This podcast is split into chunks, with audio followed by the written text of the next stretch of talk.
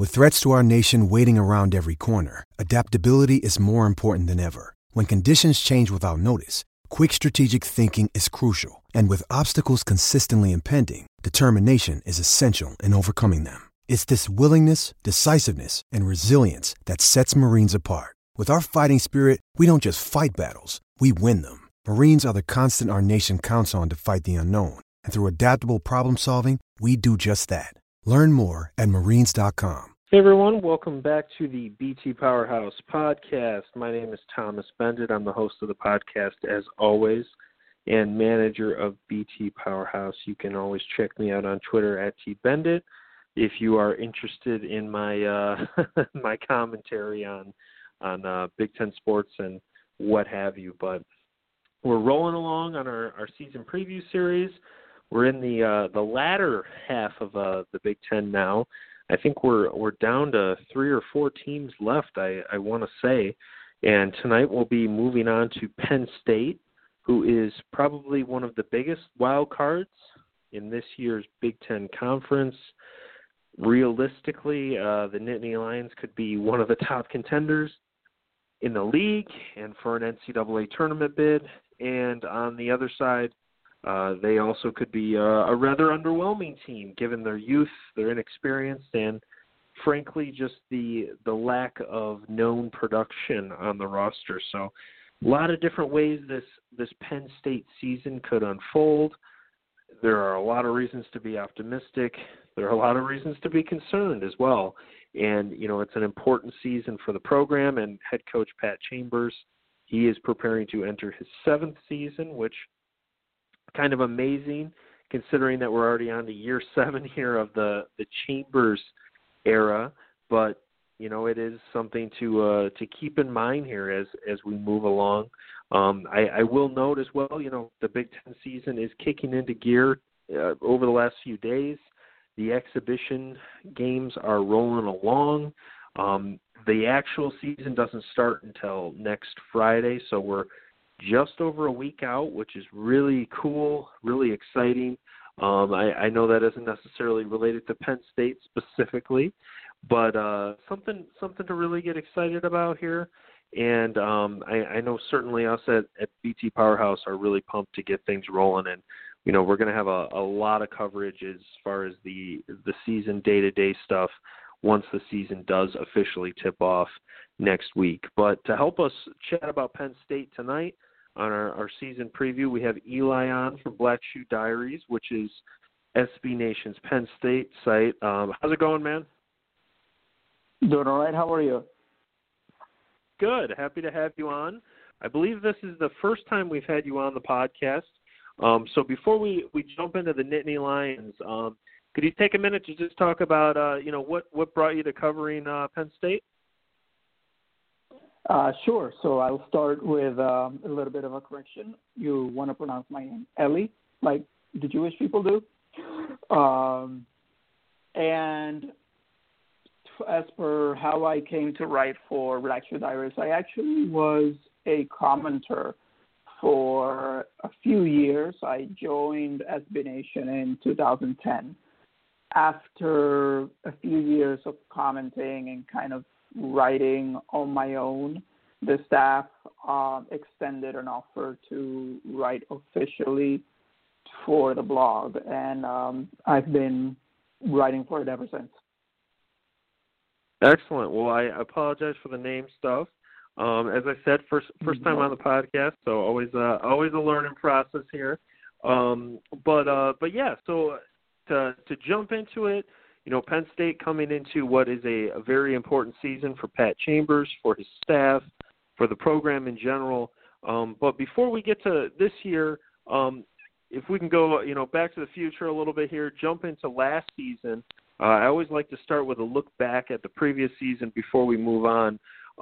Obviously, it was a disappointment. You know, certainly some fans had hoped that, you know, some signs would be shown, so to speak, the program moving in the right direction. Unfortunately, Penn State ends up, I believe, going 15-18 overall. Yes, 15-18 overall, 6-12 in the Big Ten. What are your final thoughts on last season, and sort of what do you think it what's going to carry over, I guess, into this season? Last season was very interesting because at the beginning of the season, right before any games were played, most people with any investment in Penn State basketball predicted that they would probably be within the 15 to 18 win range. However, as the season progressed, what ended up happening is that you saw enough from the freshmen, Tony Carr, Lamar Stevens, and Mike Watkins, to kind of expect more than what actually happened, even though everyone kind of agreed that the 15-win mark that they hit was going to be the realistic ceiling. So it's kind of a weird thing. Is kind of the opposite of what happened with the football team, right? The football team didn't have any expectations, and then they ended up winning the Big Ten. The basketball team didn't have any expectations, but they looked so good that by the end of the season, people expected more than the 6-12 conference record that they ended up having. So that's the disappointing part. They showed that they could do better. Now, what can carry over is the fact that all five starters are coming back. So any adjustments that they had to be made before by having three people new to the team, new to college basketball, that roadblock isn't there. And then you get depth that over the past 6 years, Chambers has been building, and that depth is finally there. There's five Big Ten caliber starters, and then there are a solid three or four guys that can come in and give good minutes that are not going to be a liability. Many times, even last season, you were in a situation where the team, if Mike Watkins had to come off the floor for whatever reason, you essentially had to hold your breath because you didn't know what would happen. And now that experience and that depth will carry forward to this season and hopefully turn out to be better overall. Mm-hmm. Yeah, I mean, for me, I felt like looking back at Penn State's season, you know, as I started previewing the Nittany Lions, I thought it was an interesting year where you could easily read into it sort of what you want. You could read into it that it was just a team that was really young and inconsistent, that, you know, showed flashes but wasn't quite experienced enough, and frankly just good enough to maintain that on a night-to-night basis. I thought you could also make the argument that, you know, maybe Penn State just wasn't that good, and you know, the reason why they were inconsistent is just because of maybe they weren't that good. I think you could read into both. I tend to think it's somewhere in the middle that, you know, maybe some people overrated those high points, underrated the low points, but overall I tend to agree. I think it was a young team that showed some signs, and I think they recorded 7 wins against top 100 Ken Pom teams, which was a 3-win increase over the year before.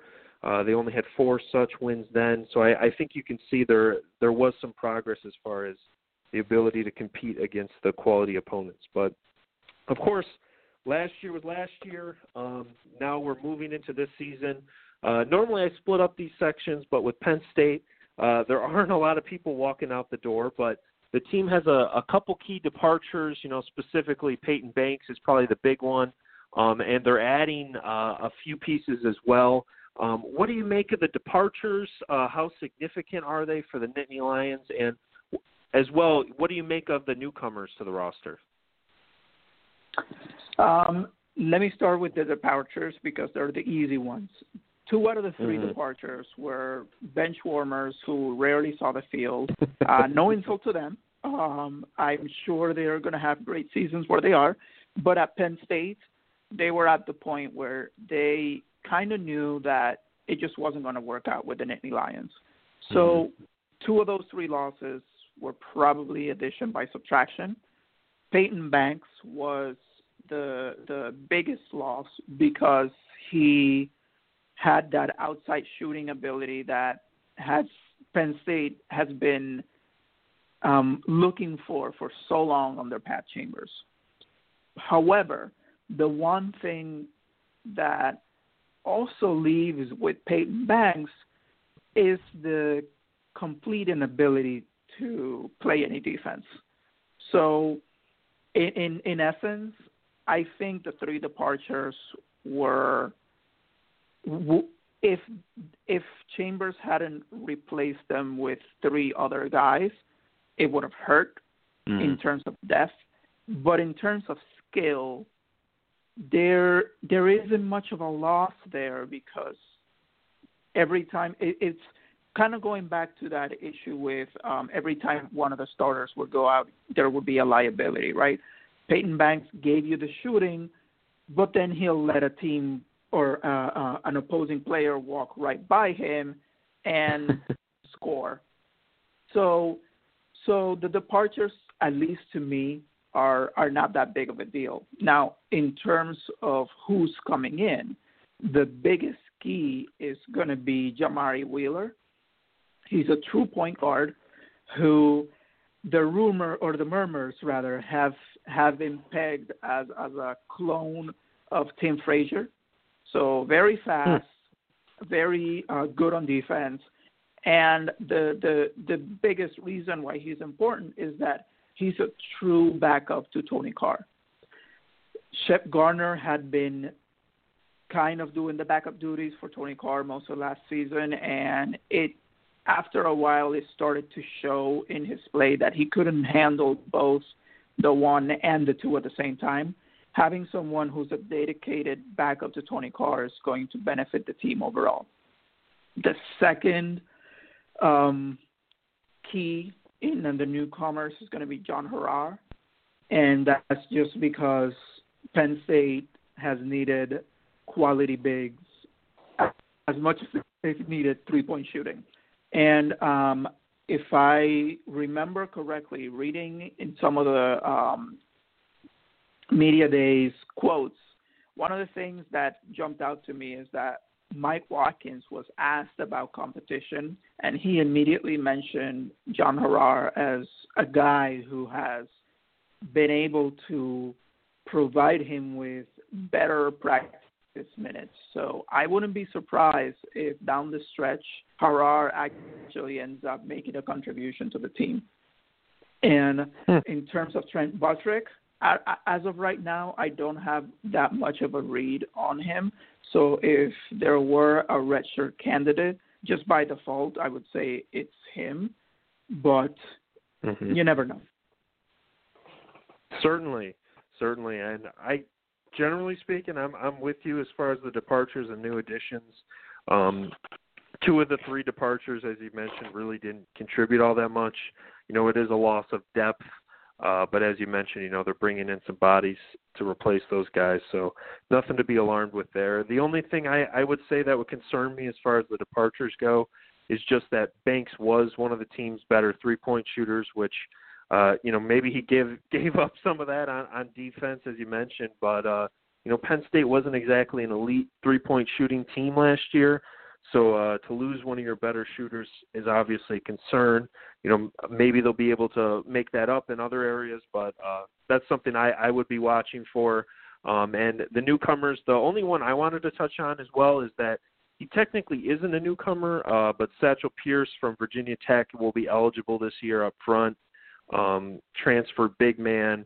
I don't expect him to work his way into the starting lineup, but I think he could add some useful bench minutes and maybe help the team shot blocking ability. So if I was fans, that's maybe a guy I would keep an eye on as well. But so we hit on last year, we hit on, you know, who's out the door, who's coming in. Let's get into this year's team. Let's start with, you know, as fans prepare to come into the season, what should they be excited about the most? What should be concerned about the most? What are you optimistic about, and I guess what are you concerned about coming into this season? Right now, the thing that I'm concerned the most with is that everybody has already pegged Penn State as the surprise team of the season. And just by my nature, I am now completely afraid that they're not going to really be the surprise team of the season, and they're just going to be the same thing that they've always been. They'll hover around somewhere between being really bad and being really good, and probably end somewhere in the middle. That's my area of concern. And that will stem from two things, right? If the lessons that the team learned last season don't translate into this season specifically, and they start making the same mistakes that they did a season ago, then by virtue of having an easier schedule, they might improve, but they might not look better. So that's my concern, that everyone expects them to be better, but they don't actually turn out to be better, even if they have a better record. Now, in terms of excitement, what I'm excited about is that the roles for each player have been defined in a way that they had never been defined before. Chambers has always just had a group of scrappy guys who get on the floor and they'll do their best. They'll play as good a defense as they can, and then, if the ball goes in on offense, it goes in. But now you have death at the one. You have death at the two. Shep Garner knows his role for this season. He knows that he doesn't have to bring the ball in. He knows that all he has to do is focus on the three-point shot. And if you look back at the games in the Bahamas, he actually averaged 50% from three. Only two games, and competition has to be taken under account, but still, 50% over two games is not something to be ignored, right? Mm-hmm. Nazir Bostic is healthy. He had to leave sit out a good portion of last season with a hand injury. He looks good.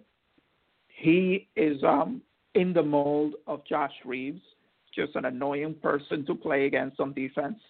He knows his role as well. And you mentioned Satchel Pierce. He has emerged as someone who is a quality backup to Mike Watkins. That is another thing that I am excited about. I'm excited to be able to breathe again when Mike Watkins goes off the floor, because I know that there's somebody who, even if he doesn't turn out to be as good as Watkins, he at least won't be a liability when he's on the floor. So my area of concern is that maybe they don't get over the hump, really, but my area of excitement is that everybody's role is defined perfectly this season, and if they stick to their roles, they should be very good. Fair enough.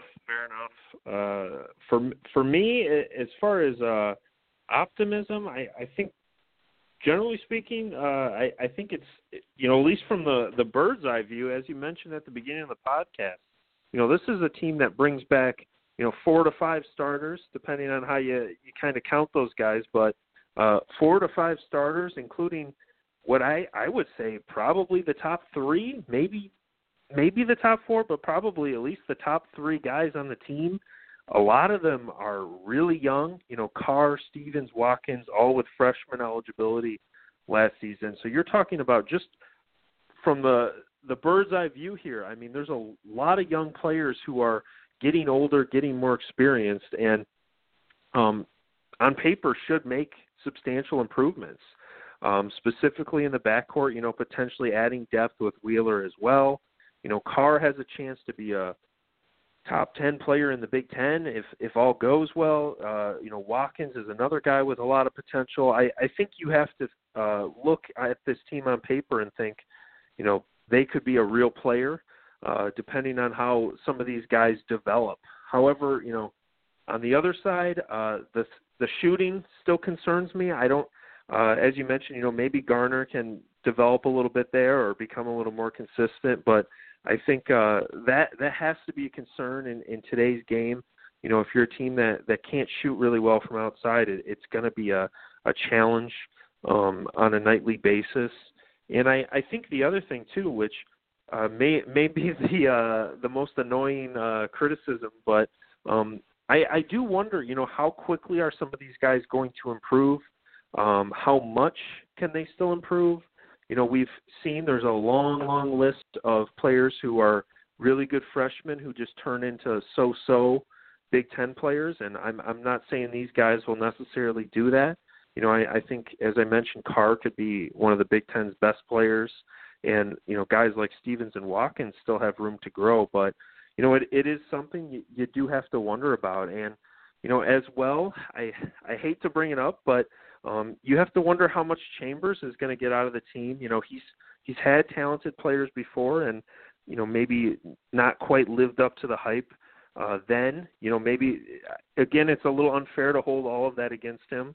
But it is something I would be concerned about. But overall, I mean, I think there's a lot to like coming into this season. But so we talked about, you know, some of the things to be excited about, some of the things to be concerned about. Let's jump into the schedule here for a second. Penn State has what I think on paper looks like a pretty manageable slate. They're going to be favored in just about every non-conference game coming into this season. Ken Pom actually has them favored in every non-conference game, with most of them being, you know, above 70%. So, I mean, they're looking good to put together a really good non-con record. Did you have any with specific reference to the non-conference schedule? Any reactions or thoughts? Their schedule is terrible. It is. and I understand. I understand why their schedule is what it is, right? The Big Ten had to shift some things around to make the tournament at Madison Square happen. Penn State is not a team or a program, rather, with the cash to just demand teams to work around their shortcomings, right? So you're left with, you know, whatever you can get. You get the non-conference schedule that is probably as good as of a guarantee as you're going to get in terms of getting at least 10 wins, right? The only game that concerns me is one that Ken Pom doesn't even list because we don't know it yet, and that's in the Legends Classic. Once they play Pitt, a team that is, by all projections, going to be absolutely horrible, they might get either Oklahoma State or Texas A&M, right? So you get to one of those, and then you have a chance of actually getting a challenge from a team. If they get Texas A&M, it's going to be from a ranked team, right? Oklahoma State might actually be ranked themselves by that point. So there is opportunity there. NC State might turn out to be a decent team, probably not going to be a good team, but decent road win, if anything. But the other 10, 11-ish, if you count George Washington as a decent opponent or George Mason, right? The Georges, as I call them. If you count the Georges as decent, you have at least 9 games against terrible teams that are essentially going to be glorified practices for the team. So it's going to be plenty of opportunity for them to actually get really, really working on any of the deficiencies from last season, right?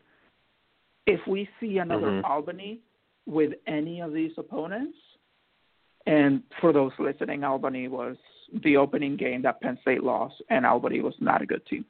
If we see another one of those, then we know there's trouble. However, if we start seeing Penn State really put these teams away early, you know that we're in business essentially. But the other problem with that is that with a schedule as bad as they do have, it really puts the pressure on the Big Ten slate because they're not if they find themselves in the NCAA tournament conversation at the end of the season, it's not going to be because of the non-conference schedule. Mm-hmm. Yeah, I mean, I certainly tend to agree as far as the schedule goes. You know, I think this has a couple games that'll have a little bite, but I mean, most of them certainly do not.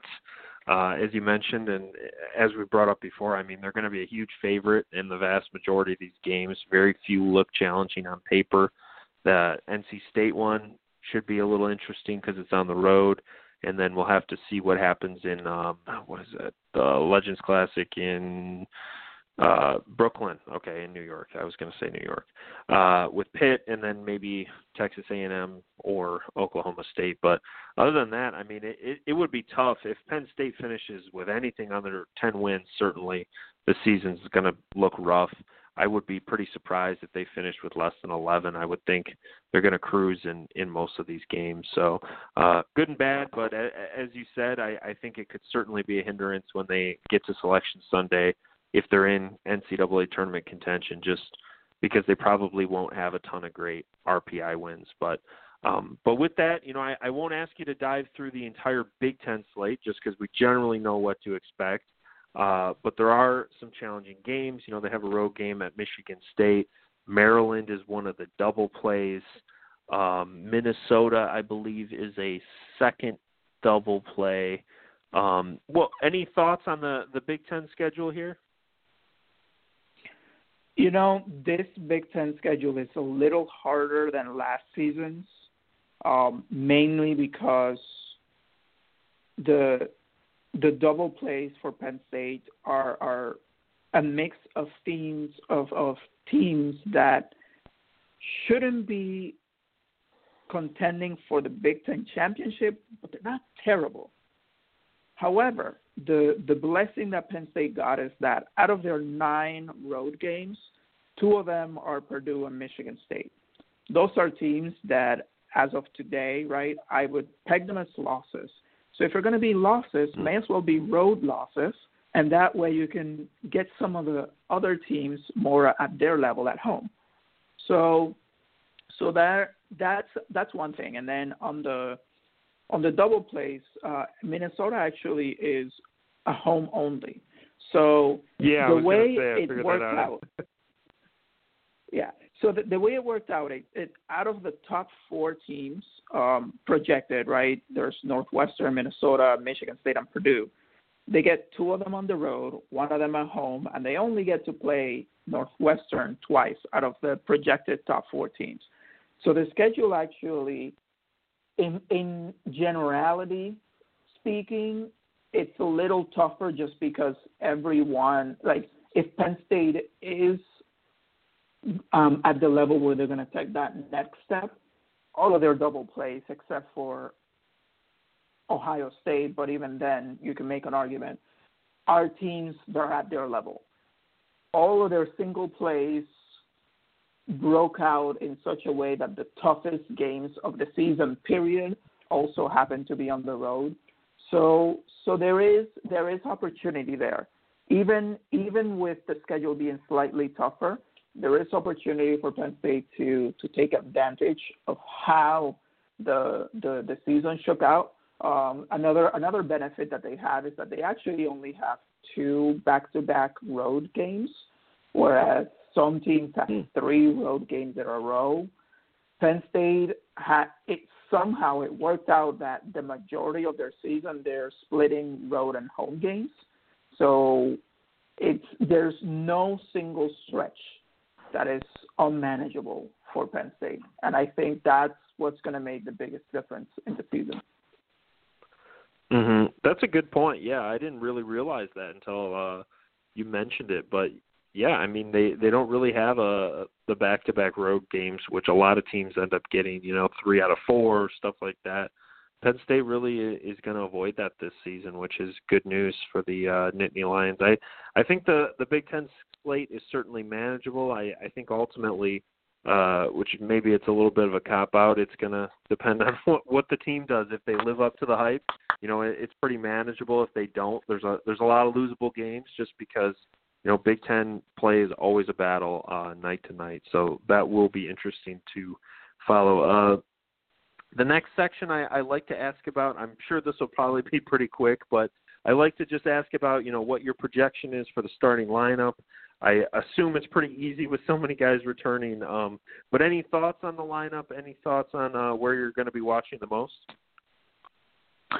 So 4 of the 5 are set in stone. Tony Carr, Lamar Stevens, Mike Watkins, Josh Reeves are 4 starters.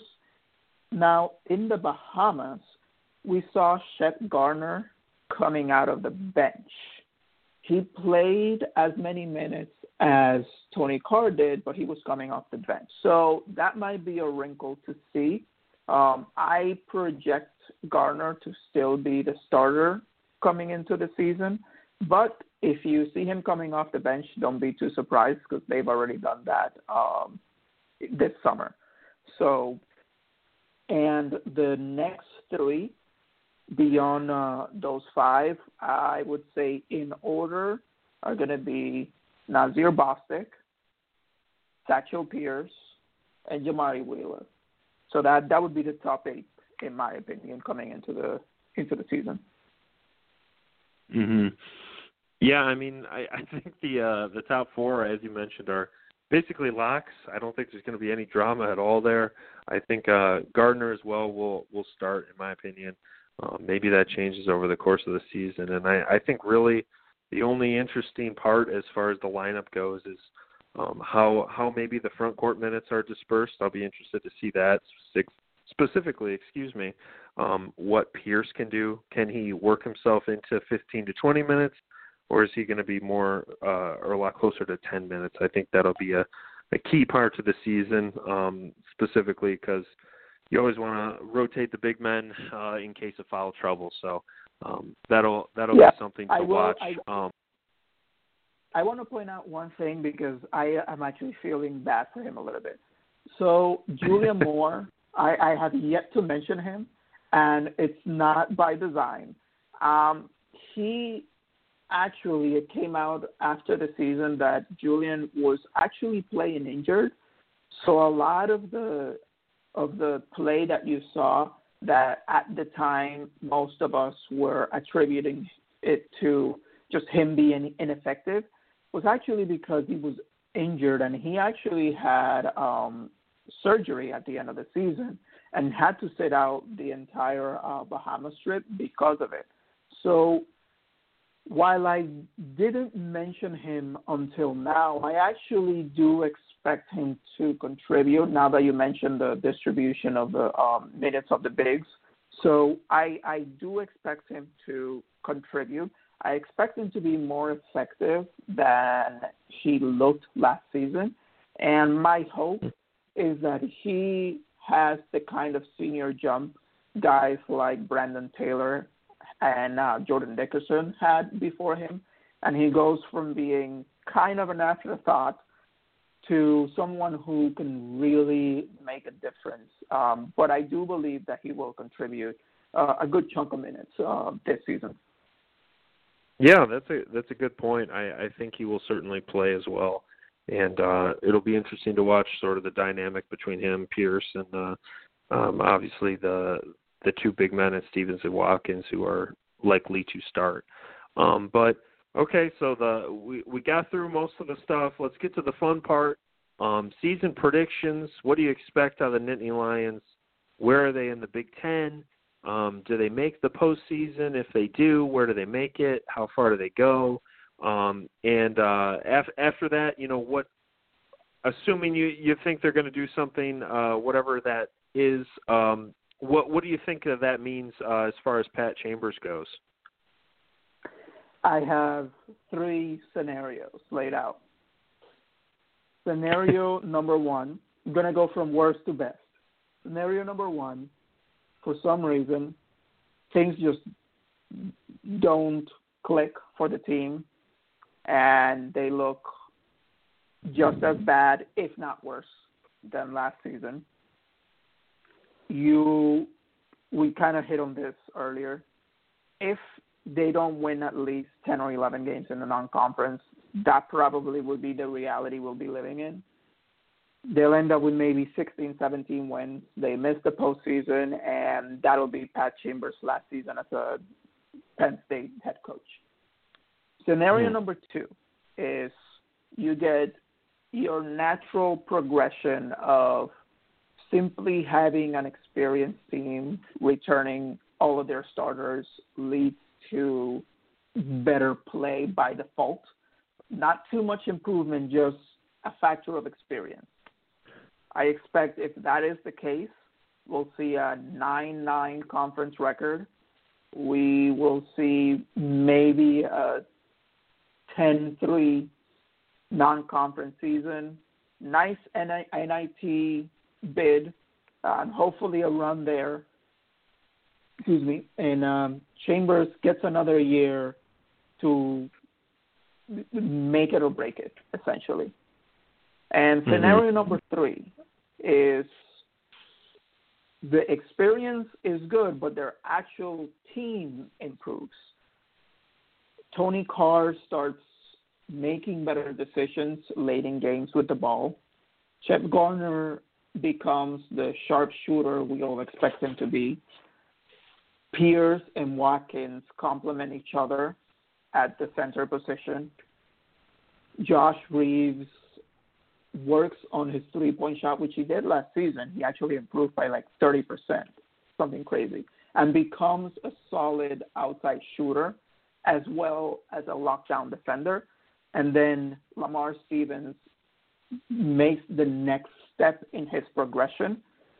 If all of those things happen and the team looks completely unified, locked in, and ready to go, I can see a 13-5 conference season with as much as an undefeated non-conference season, and they're squarely in the tournament picture.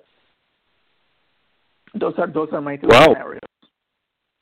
Yeah, I think they're certainly all on the table, and you know, I talked about this early on the podcast. I'm not sure if you had called in or not at that point, but yeah, I mean, this team could be absolutely at the top of the league in contention for a top four seed in the Big Ten tournament. It also could just as easily be on the bubble for the NIT. I think there's a huge potential swing for the Nittany Lions this season. I'm a little more skeptical on this team just because I have some doubts about how. I have some doubts on how everything's going to fit together, and I really do think, as I said, I think last year there were some signs, but I think maybe they were a little bit overrated. Meaning that usually what you do is, you know, when a program progresses is, you know, you recruit well, you see some signs in a season, but you don't really win games. And then the next season you start flipping some of those close losses to wins, you know, sort of the escalator of improvement. I thought they were a little bit further down on the escalator than I think some of the national people thought, my own opinion. So I still have them towards the lower end of the Big Ten, but I do think they're going to win the vast majority of the non-con games, as we talked about, and I think they will be in a lot of tight games, and it's going to come down to, you know, how do they do against, you know, a Nebraska on a given night? How do they do against an Illinois?